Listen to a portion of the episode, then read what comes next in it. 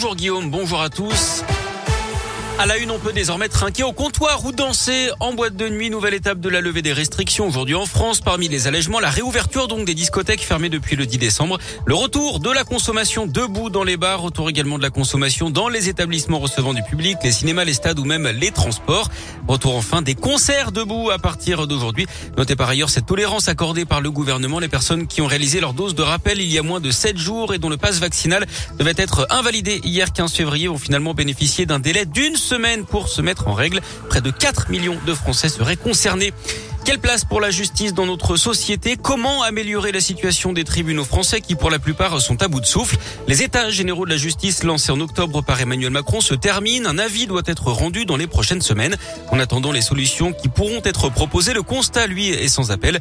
Lors d'une journée inédite de grève collective dans les tribunaux en décembre, magistrats, greffiers, avocats s'étaient unis pour dénoncer le manque criant de moyens dans les juridictions. À Lyon, le procureur de la République a lui aussi souhaité s'exprimer car selon lui, les chiffres parlent d'eux-mêmes magistrat du parquet prend 80 décisions dans la journée. Dans ces 80 décisions, vous en avez 10 qui concernent euh, des faits de violence intrafamiliale. Eh bien, tout ça se décide en 10 minutes. C'est quelque chose qui est déraisonnable, euh, avec des risques euh, évidemment au titre de cette décision. Mais en même temps, on le fait parce qu'il il y a la nécessité de se positionner sur ces enjeux majeurs. Il y a des attentes qui sont majeures. Les violences intrafamiliales, quand même, il faut rappeler, en 2021, on a accompagné trois fois plus de victimes, on a éloigné deux fois plus d'auteurs. Donc c'est ça, en fait, le toujours plus des magistrats et des fonctionnaires avec des moyens qui n'ont pas augmenté concomitamment. Donc il y a un moment, on arrive au point de rupture. Lyon qui reste la troisième juridiction la plus importante de France. Elle compte 112 juges pour se conformer aux standards européens. Il en faudrait le double, hein, 226. Nordal Lelandais est revenu sur ses aveux formulés vendredi hier aux assises de l'Isère alors que des experts ont dressé son profil psychiatrique. Le meurtrier présumé de la petite Maëlys a expliqué qu'il ne l'avait pas enlevé volontairement, qu'il ne l'avait pas enlevé dans le but de la tuer, mais qu'une fois en route, il aurait, je cite, pété un plomb. C'est là qu'il lui aurait donné un coup. À ce moment-là, oui, c'était dans l'intention de la tuer. Les plaidoiries doivent débuter aujourd'hui. Le verdict est attendu vendredi. Nordal Lelandais en cours la réclusion criminelle à perpétuité. Près d'une semaine après euh, l'incendie, le parc Vulcania pense toujours ses plaies. Vous le savez, un jeudi dernier, un important incendie s'est déclaré sur le chantier du planétarium du parc Auvergnat. Présenté comme le plus grand de France, ce planétarium devait ouvrir au printemps et marquer le 20e anniversaire de Vulcania.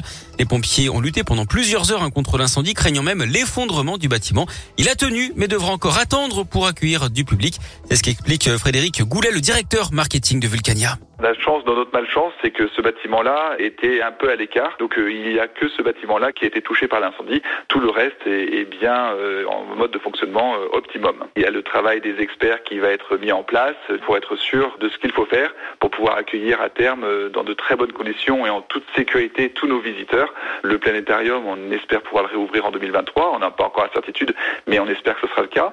L'hébergement, c'est également un projet toujours dans les tuyaux. Il y a d'autres projets aussi structurants qui sont importants après, effectivement, euh, la mise en place euh, va peut-être bouger un petit peu. L'ouverture du parc, elle est toujours prévue le 30 mars. Vulcania a d'ailleurs lancé une grande campagne de recrutement avec plus de 100 postes proposés. Vous retrouvez les détails sur radioscoop.com.